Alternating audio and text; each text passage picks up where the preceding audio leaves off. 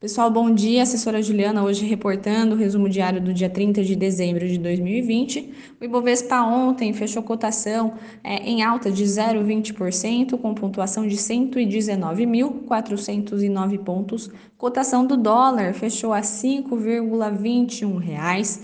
S&P 500 fechou a 3.727,04 pontos e cotação de petróleo Brent a 51,50 dólares.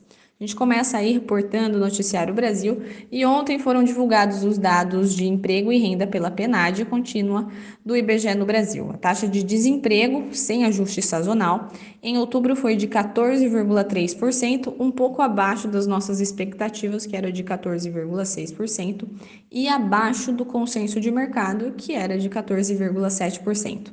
No mês de outubro foram criados 1,5 milhões de empregos na comparação com setembro. Também foi divulgado o resultado primário do governo central, que totalizou 18,2 bilhões de reais de déficit em novembro, melhor do que o consenso do mercado, que era de 21,9 bilhões de reais.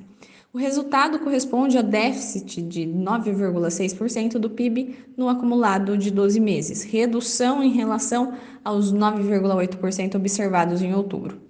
O destaque do dia será a divulgação do resultado do setor público consolidado no Brasil.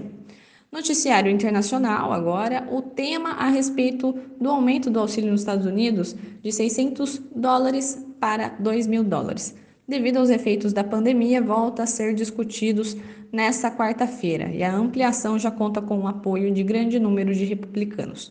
O destaque internacional será do ISM Chicago e PMI industrial e de serviços na China. Essas foram as notícias de hoje. Qualquer dúvida, todos nós aqui da RPO estamos à disposição. Uma ótima semana e boa virada de ano.